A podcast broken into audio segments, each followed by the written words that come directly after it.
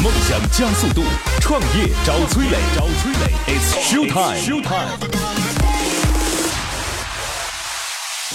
嗨，我是崔磊，大家都叫我创业星探。每年我要见到一千位创业者，带他们登上梦想之车，见到最优秀的投资人。结果怎么样我不知道，但是我相信这是你创业路上寻找伯乐的最好方法。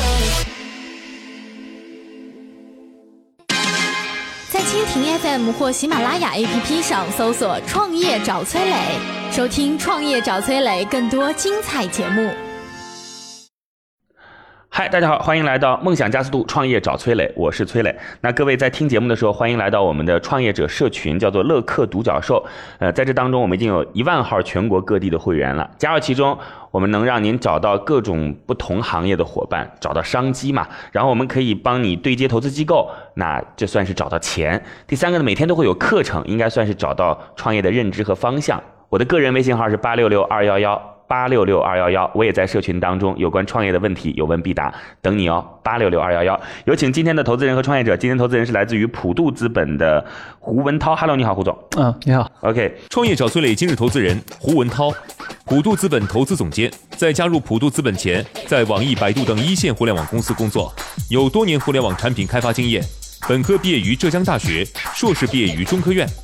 聚焦在人工智能、大数据、智能制造等方向的高科技早期项目投资，投资案例包括英韧、脉流科技、精英康、动态视觉等。我之前其实跟普渡资本一直没有联系过，因为那个就是普渡资本算是一家上市公司的主要控制方，对不对？。对，然后那上市公司叫聚光科技，聚光科技，聚光科技是在萧山吧？这家企业嗯，在滨江啊，，在滨江，以前算是萧山吗？嗯一直在滨滨江 OK，嗯那聚光科技主要是做什么呢？嗯嗯，它是做环保相关的，是中国环保上市第一股。，OK，所以其实很有名气了。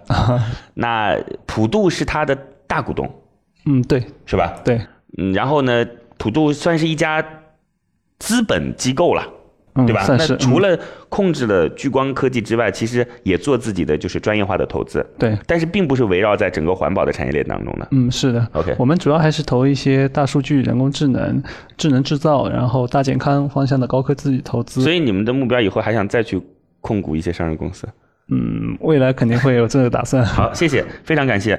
呃，这其实听来机构很大，因为背后有上市公司嘛，但是他们现在投的还是相对比较早期的项目，对有 Pre A 甚至天使啊。是的，好，我们马上有请出今天创业者，来自于机器视觉新零售的杨宽。Hello，你好，杨宽。你好，创业找崔磊今日创业者杨宽，项目 COO，加州大学伯克利毕业，曾任穆迪量化金融建模师，在瑞士银行、法国外贸等银行担任量化宽客。你们创始人叫杨通，你叫杨宽，对吗？是的，是的。你们俩是兄弟俩吗？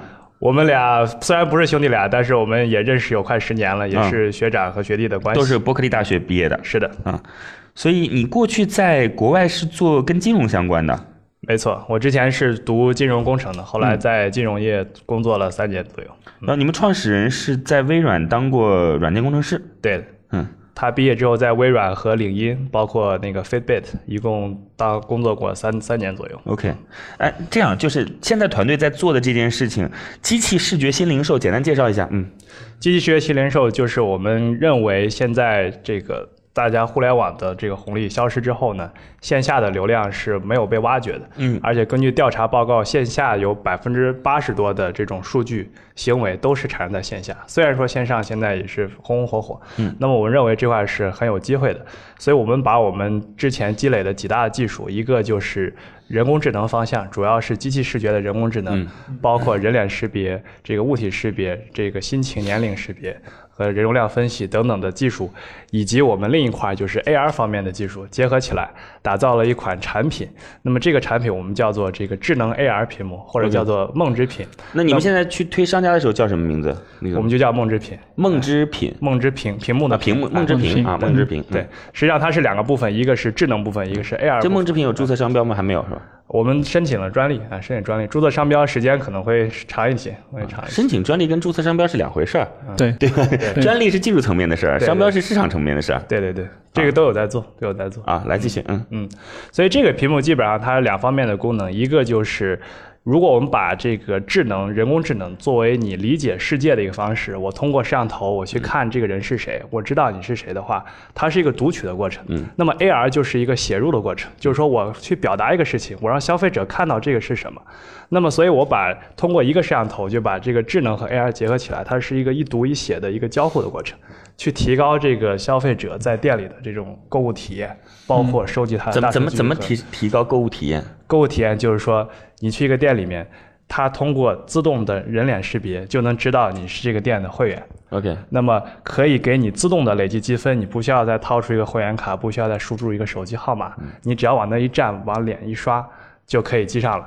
那么你要去领取优惠券，只用你的微信扫一下就行了，不需要下载任何的 APP。了解。这个呢，怎么讲啊？我我跟大家先形容一下吧，就是反正我放开说，你要是觉得不对的，你随时打断，好不好？啊，好嘞。那个呃，就你们这叫梦之屏嘛，嗯对吧？称之为机器视觉新零售。对我们把它想的终极一点是什么呢？就是如果咱们换到今天这个场景呢，其实就是你一进门。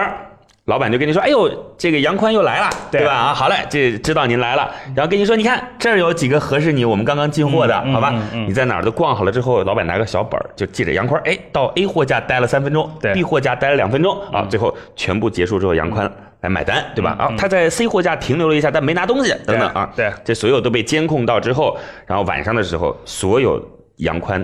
类似于这样的客户信息是全部被统计下来的，嗯然后他最后再分析一下今天来了多少人呐、哪个地方驻留的时间最长，对吧？有些地方看了但是没买，哪个货架是最不被关注的等等。是的是的这个通过摄像头的方式、视频的方式是最容易被分析出来的，对吧？嗯呃，但是目前你们肯定还没有做到这么深，对不对？嗯。您目前做到哪一步？我觉得您说的大体是正确的，我再稍微补充几点就是说，经常大家会有这种体验，我去店里购物的时候。那么我认识这家老板，我就老去找他，因为我跟他聊得很好，他知道我喜欢什么。是但有一天他人不在了，我就这个新人，我就跟他聊的就有点尴尬，所以就体验就嗯没有那么好。OK 那么实际上我们通过部署这样一个屏幕，他不管在任何时候，我就能够记住记住他的脸。OK 这个数据库是共享的一个数据库。了解哎，这个是提高用户体验的一个方法。嗯，那么第二个就是说，现在很多的所谓零售，他不知道谁买了什么东西，他只知道某个时间段或者一整天。嗯 OK 一共卖出多少东西？理解但是我们通过这样一个视觉，就可以把数据归纳到以人为单位，知道是谁买了什么。了解了解，但但是我我刚才问你的问题是我刚才说的那种形态其实是个终极形态，或者未来还有终极形态是什么呢？就是我们还可以戴着眼镜儿进来以后给你发个眼镜儿，对吧？根据你的画像，然后来可以开给你很多很多产品的说明，而且是千人千面等等，对吧？这这这这都不知道，比如说这个面膜就适合你的肤质等等这种，哇，那就很很科幻了。对对对，那那问题是现在你们做到了哪一步？现在我们做到的是在收银台去布置这个屏幕，也就是说，在它你们只有一个屏幕摄在收银台，对摄像头是在哪儿？摄像头是在屏幕内置的。哦，了解，就所以说是把它理解成为一个镜子。对，就相当于是一个、可以理解成一个平板电脑，因为平板电脑也有摄像头，也有屏幕。所以他只有在哎买单的时候才能够判断出他的角色，对的，是这意思吗？目前是这样的。那这个屏幕还能提供什么服务呢？一个就除了知道你是会员，我给你打折之外，还能提供什么？这个我可以具体向您介绍一下。嗯一个是通过人脸识别知道他是会员，给他自动的积分。了解第二是屏幕上的内容可以给他一个有一个叫做广告营销的概念。OK 我屏幕中看到这个内容，我可能是看到自己喝可口可乐，可能看到自己喝咖啡，那么对他的消费是一种刺激。了解第三就是说屏幕中会生成一个二维码，那么他在扫这个码的时候就可以跳转到商家的公众号。也就是说，我原来商家开店，我不了解线下人他们联系方式，我没有办法去联系到他。OK 他只有来我的店，我才跟他说两句话。但他现在扫我的公众号之后，我就可以通过公众号来给他推一些电商的东西，给他推一些网上的东西。这个就是一个吸粉的过程，就是把线下流量转到了线上。其其实目前还是很基础的，就是有一个屏幕，这个屏幕的成本大概要多少钱？商家付多少钱？这个成本算是一个商业机密，但是应该呃我不是说我是商家要付多少钱，并不是说你要付多少钱，对商家会给我们一个押金，押金大概是五百块左右一个，就是也并不贵，对不对？不贵。OK，呃但这样用户体验会感觉更好。嗯，了理解了，就是那个屏幕当中会跟你去，你每次在进行买单这个过程当中会跟你进行一些互动，嗯，是这意思吧？是的。呃其，实商家最简单的，他什么都不用提供，一个店员把屏幕插上去以后，我把桌上一夹，理解。大家一来这个店就觉得，哎，你这个店很有科技感。OK 你知道我来过这个店你知道我的积分是多少 OK 然后商家第二步可以配置一些优惠券，他可以选择性做了解。所以这个屏幕现在目前还跟收银收银系统是打通的，直接在屏幕上买单就行了，对不对？呃，目前还没有跟社会系统打啊还没有，因为现在大部分的商家要么用的是这个 POS 机 OK 啊、要么用的是这种微信、支付宝直接扫码。OK 那么 POS 机打通，我们是正在打通当中 OK，了解当中。目前只是一个会员加上这种优惠券的分发品，啊、支付的话，我们未来是有这个方面的想法。就先做第一步，这步就是增加用户体验感的东西。是的其实是增加用户到了这个店铺之后，就是他认为这个店铺给他提供了更多属于他的东西，是的，是吧？那慢慢在变得更有实质性，比如说接了收银，接了进销存体系，简化收银过程啊，嗯刷脸，比如刷脸支付或者生物支嗯付等等，未来都可以在这上面做。先把这个地方给占住，把智能设备先放进去，了解这是我们第一步的。好，第一步交五百块钱啊！我我刚才为什么要在这地方有些纠结呢？就是我想跟今天投资人胡文涛沟通一下啊，就是其实解决这件事情有各种各样的方式，比如说我们考虑一下。第一个呢是进门之后，未来的手机可能都是打开蓝牙的。假设是这种情况，那也就意味着说，你进门只要打开蓝牙，它就可以判断说你来了。对吧？那其实也是因为你这个用户如果在这个地方构成了一个数据画像，他其实不需要看你的脸，大概也知道你是谁。我们所谓的数据画像不是要看脸的，淘宝不知道你是谁，但是他可以判断出男女啊、年龄啊、家庭啊等等，对不对？未必看脸，同意。哎对对，OK，所以所以这就是一个获取数据，当然当然那个数据想构成这样的一个人物维度是很难很难的，那需要很很很大的数据支撑。那另外呢，就是我们现在其实也有更简单的方式，就是我去买单的时候，一般都是支付宝或微信嘛，对不对？在这个付二维码的时候，它其实可以判断出你的身份来了，就是你是否是会员，同时也会直接关联到它的公众号。嗯就我的意思是，是不是有更嗯包括刚才我说的各个地方的这种就是货架当中的停留时间啊等等，也可以通过红外的方式来判断嘛，对吧？OK，就是是不是有更简单的方式来去解决这些问题，而而一定要用最终都是靠摄像头的方式来去解决嘛？嗯这其实是我自己所嗯，担心的问题。当然，摄像头的用户体验肯定会更好了。我不知道更智能一些胡总怎么看？胡胡文涛怎么看？嗯，啊，我觉得摄像头嘛还是有它的好处嘛因为它更更多是人人为参与会少很多。嗯比如说你如果说是扫码各方面，比如说有一些无人超市不是一进去就是扫码嘛 OK 那其实是有些操，其实是人为需要很多操作。如果它只是刷脸，那其实会变得更简单它就。更被动，对对吧？就你只用走就行了，对是是吧体验更好 OK，就是蓝牙也不用开，什么都不用管，你反正来就行啊。嗯，了解，除非戴着口罩。口罩一半脸也是我们也是可以识别出来的 OK 全脸就不行了。了解哎我们的算法还是可以。你你现在这这个反正这个屏幕肯定是代工的，用第三方的，对不对？OK，那这这当中里边的那个人脸识别技术是用第三方的吗？Face 加加或者什么的吗？啊、人脸识别就是我们自家自己研发的，包括从数据到模型到训练，全部是我们自己的技术，了解没有用第三方的技术。那那现在和用户交互的这一套系统，那其实是你们自己肯定是自己研发的了。对这怎么玩？是的，是的，这当中今天是发红包了，明天还做什么了？或者是我们自己研发。对对对，我们有一套后台的分发系统，可以去自动远程，不需要人过去，就直接更新屏幕里面的内容。理解包括收集大数据，后面数据分析系统也是我们自己搭建的一套分析系统。OK 每天能看出来你新增了多少会员 OK 男女的分布是怎么样，有多少次扫码，多少次扫脸，每天的数据全部能抓出来，嗯，给一个数据报告都是可以的你。们现在有没有什么盈利方式啊？我们现在的盈利方式就是通过这个屏幕部署到店里面之后呢，然后去通过接供应商或者接广告链，他们把内容放到屏幕中间 OK 来收取一部分费用，这部分费用和店家会分成。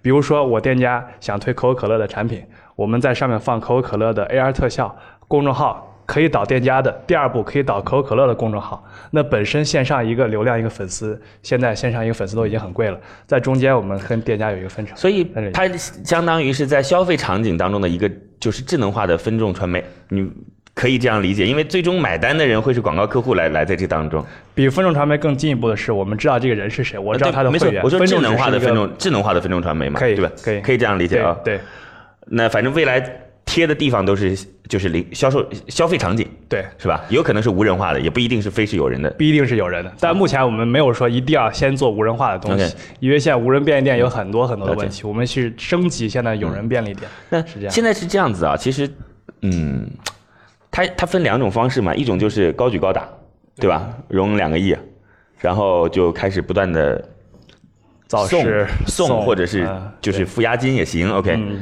然后第二种方式呢，就是卖。你们现在是卖还是送？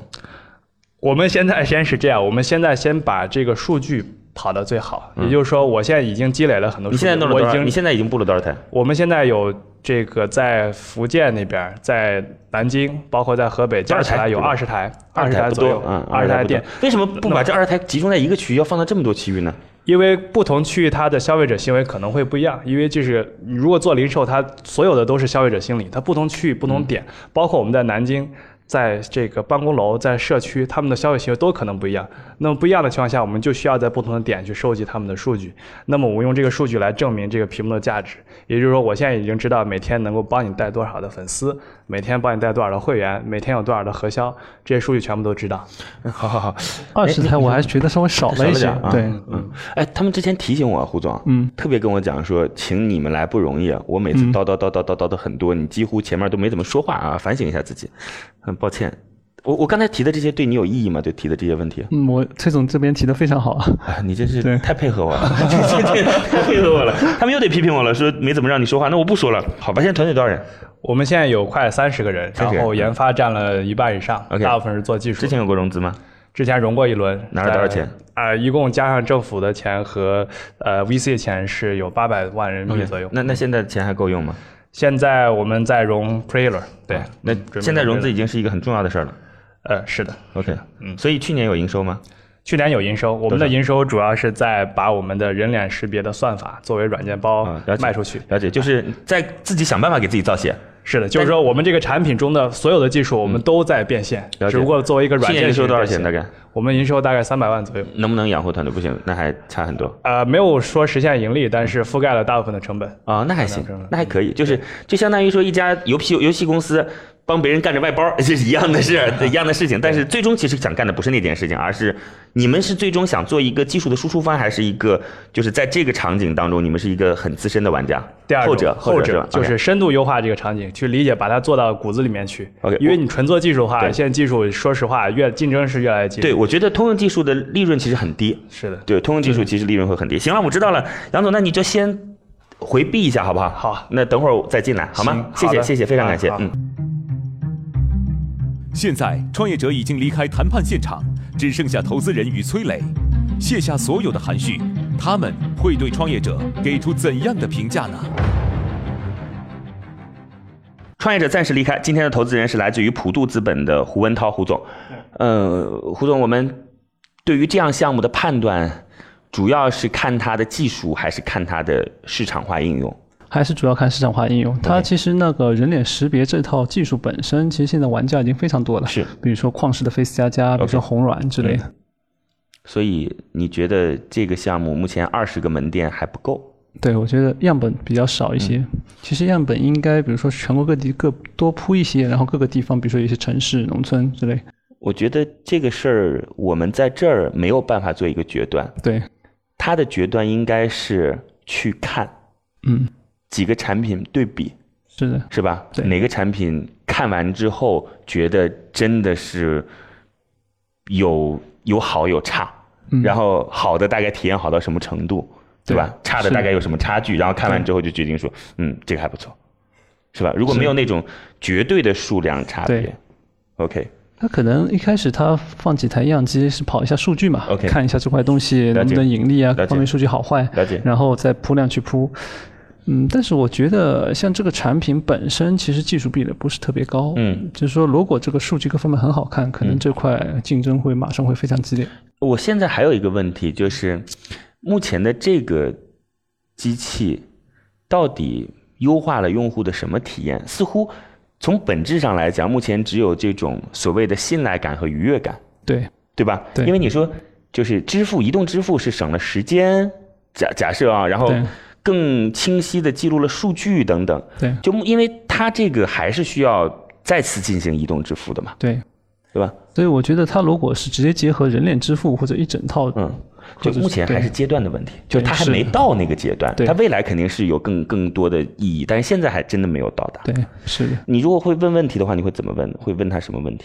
是哪一块的？就是他这个项目你自己要去做一些更深入的问题的话，你会问哪些问题呢？嗯，这块我可能会问他一下，当初为什么会来做这个事情或做这个屏？对，其实这块需求它是怎么发现出来的？嗯，好呀，对，就是这个项目到现在为止，是不是就是我刚才问完了之后，你已经有一些心理的判断了？我觉得这个需求可能还是得再思考一下。我感觉这个可能更多像是一个伪需求，嗯，或者说需求不是那么明确。就不是说一下子嗯打到说这是可以把哪个环节省掉的，对，是吗？是的，除非说是感觉上呢是有一些新奇感。嗯，商家会考虑，对所以他不是说商家看到很兴奋，对。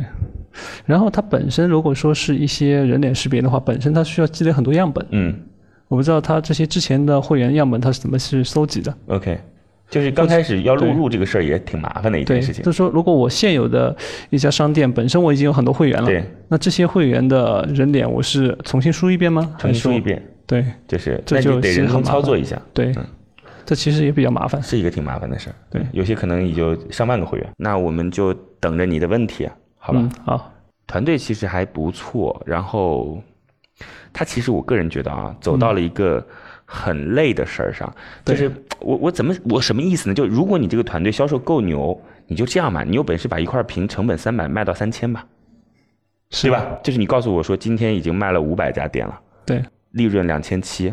对，那我觉得可以啊，那行，那就这么干着呗，对吧？然后未来的想象力再往，你现在其实是用一种，呃就是似乎有着很强资本优势往下扑，但其实你并没有，对不对？对，是，这其实是一一个挺要命的问题。你要么就一套极强的，就是这种铺铺产品的话术，然后有一军铁军，对吧？带着他们往前打，就是每个商家告诉你一个伪需求都被你打成了刚刚需，那很厉害，是吧？所以我没看到，我刚才其实就这意思，我说要么你就是有着金主爸爸，对要么你就是有着极强的市场攻占能力，嗯对，这块市场还是关键了。好吧，那各位啊，在听节目的时候，欢迎来到我们的社群。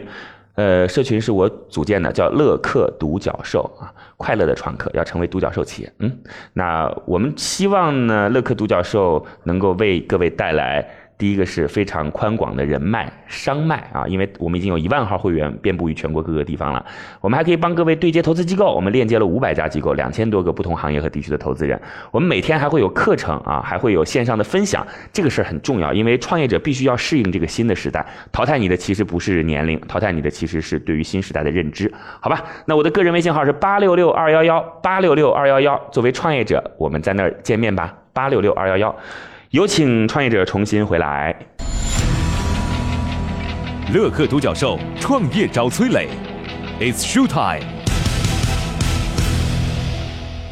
好，创业者重新回来。今天投资人是来自于普渡资本的胡文涛胡总。今天创业者是叫做哎，那个叫什么镜子啊？就是你那个梦之平啊，梦之平啊，梦之平是呃在新零售行业用视觉这个来进行服务的，机器视觉来进行服务的。是的我简单介绍一下啊，就是他目前来做的事儿呢，就是在收银台的时候会有一个屏幕，这屏幕里边其实有个摄像头，嗯，可以来通过人脸分析知道你自己的身份，对吧？你如果是他的会员，他就会来给你进行一系列的打折优惠。然后屏幕的自然会有互动啦，这个屏幕当中不仅有各种券，你可以去点击，然后你可以去领取，同时呢，也可能会跟你进行一些游戏式的交互，比如说你的你的头像印到了一个可口可乐的瓶子上啊，等等。假设这一切会让你增加这种购买东西的欲望，嗯是吧？那未来要做的事儿当然很多啦，就是基于摄像头的逻辑。把一个人在这个店铺当中的所有行为，或者说更多的互动方式，是来进行呃结合啊，大概大概就是这意思。嗯，目前铺了二十多家店，但是具体还没有，呃就是在这个领域当中还没有实际的收入，希望能够铺得更多之后，嗯对。然后未来跟供应商进行合作，对吧？就相当于，其实未来的商业模式就相当于是一个很智能化的、千人千面的，在消费领域的分众。嗯，就是这个变现模式，我觉得可以理解成一个把线下的流量嗯高价在线上变现了，也就是说，店家通过我们通过给店家提供这种会员系统，给他提供价值，嗯，他给我们提供什么呢？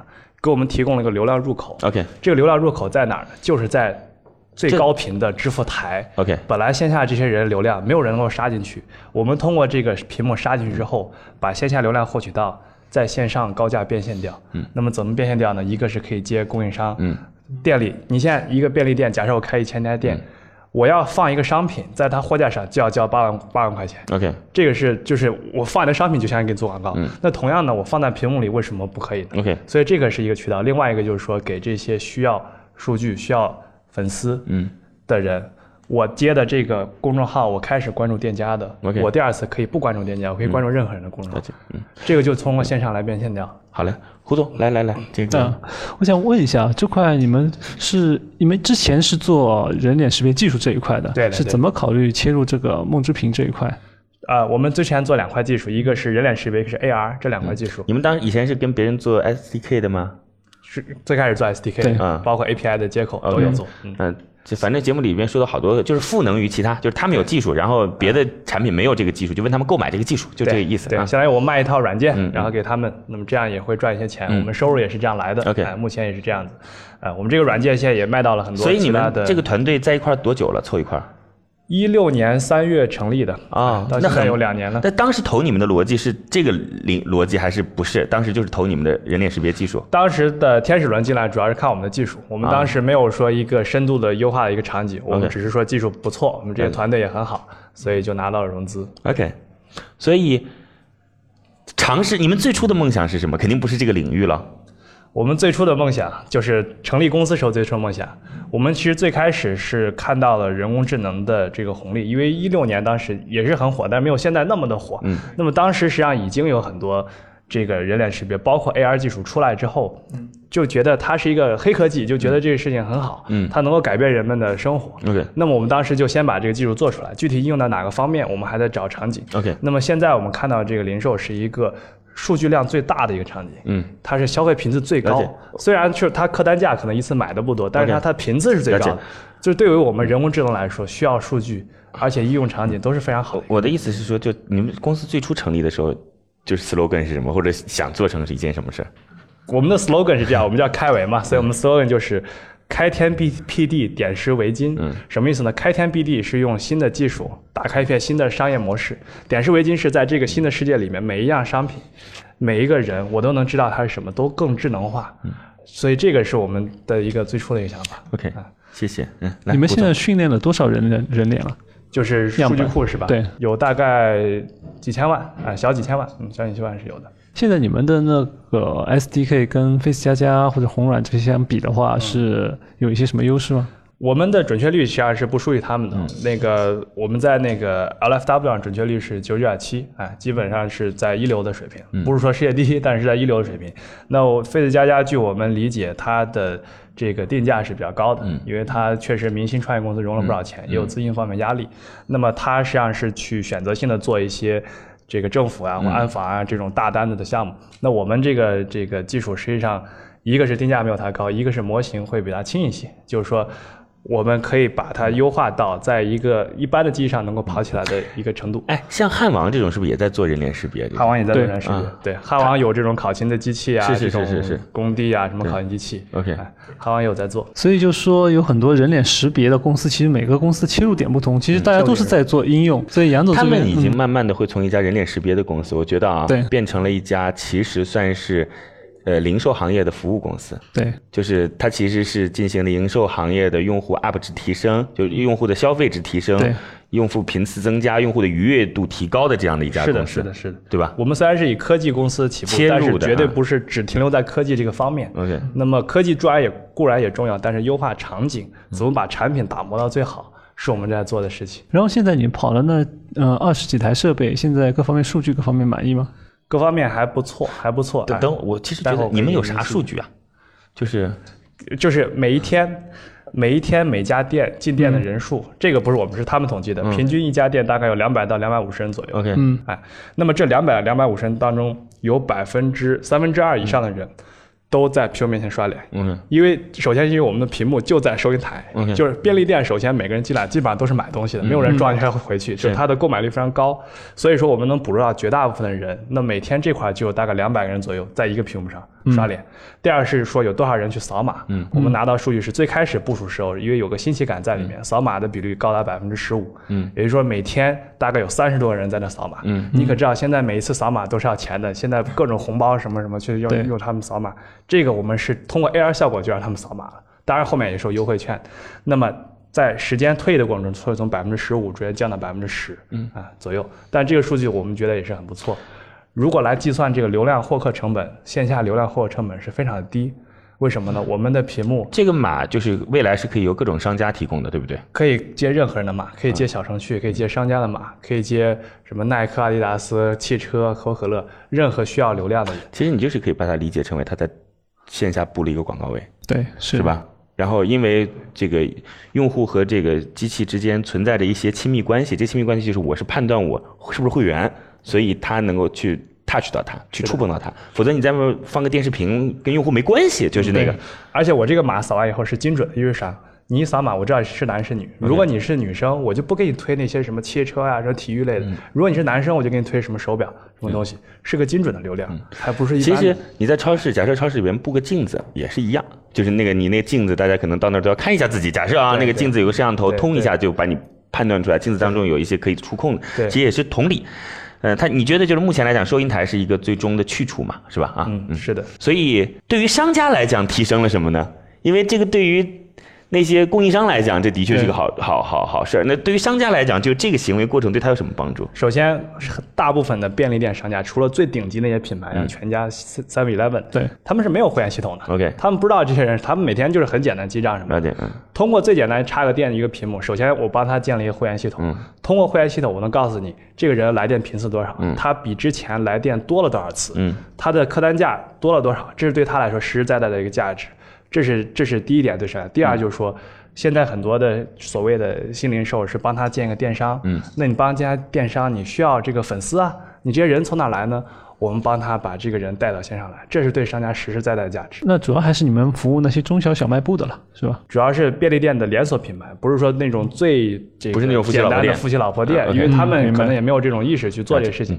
主要是一些这个连锁，比如说有几百家店、上千家店这种便利店连锁，我们跟他总部直接达成合作，就是在他们店里面去统一的部署。，OK，那这种连锁店正常情况下应该都会有他们的会员系统吧？他们是这样，据我们了解，现在很多会员系统啊，一个是他微博所谓的粉丝，嗯，一个他所谓线下用一些活动去吸引来的这个这个关注。那么这些会员系统实际上是不是特别活跃？包括他在那个 CRM 里面，就是比如说我采用一些 CRM，我可能会有导入一套会员系统。这些会员系统，第一是他们互相之间不打通，他们不知道互相是什么，这个积分没有到这个，这个积分到不了这个。第二，他们不活跃，就这些粉丝，我在推个东西的时候，他们就没反应一样，就是一些僵尸粉。但是我在线下，我通过扫脸、扫码得到这个人一定是真实的人。线上我可以通过买粉丝什么这种假的机器人账号太多了，但是线下来的店里扫码的人一定是个真人，对这点是没有问题的。而且呢，我也可以把它做活跃，因为它有一套互动系统，我能知道他是男是女，知道他精准。你在公司占多少股份？个人？方这个要在节节目说吗？没没关系，就是他是属于第二大股东是吗？还是第二大股东，啊了解对对所以你自己也是把自己当做创始人的心态来看的。对，OK，好嘞，这次来反正是融资的嘛，对吧？嗯然后普渡也是一个很优秀的机构，是的。呃，准备要多少钱？我们的这轮是估值是一个亿，嗯哎，融资是百分之十五，也就一千五百万人民币，哎，就别谈估值了吧，就是估值就不谈了，就是你要多少钱？要一千五百万，，嗯，一千五百万，要一千五百万。对的，两个选择，第一个选择是听胡文涛给出最终的结果，好，第二个选择是放弃。你的选择是？呃，我当然要听听这个胡总的这个点评和结果。好，哎，我们马上有请出来自于普渡资本的胡文涛，给出今天这个叫什么镜？不好意思，孟之平孟之平，我老是静静静静静。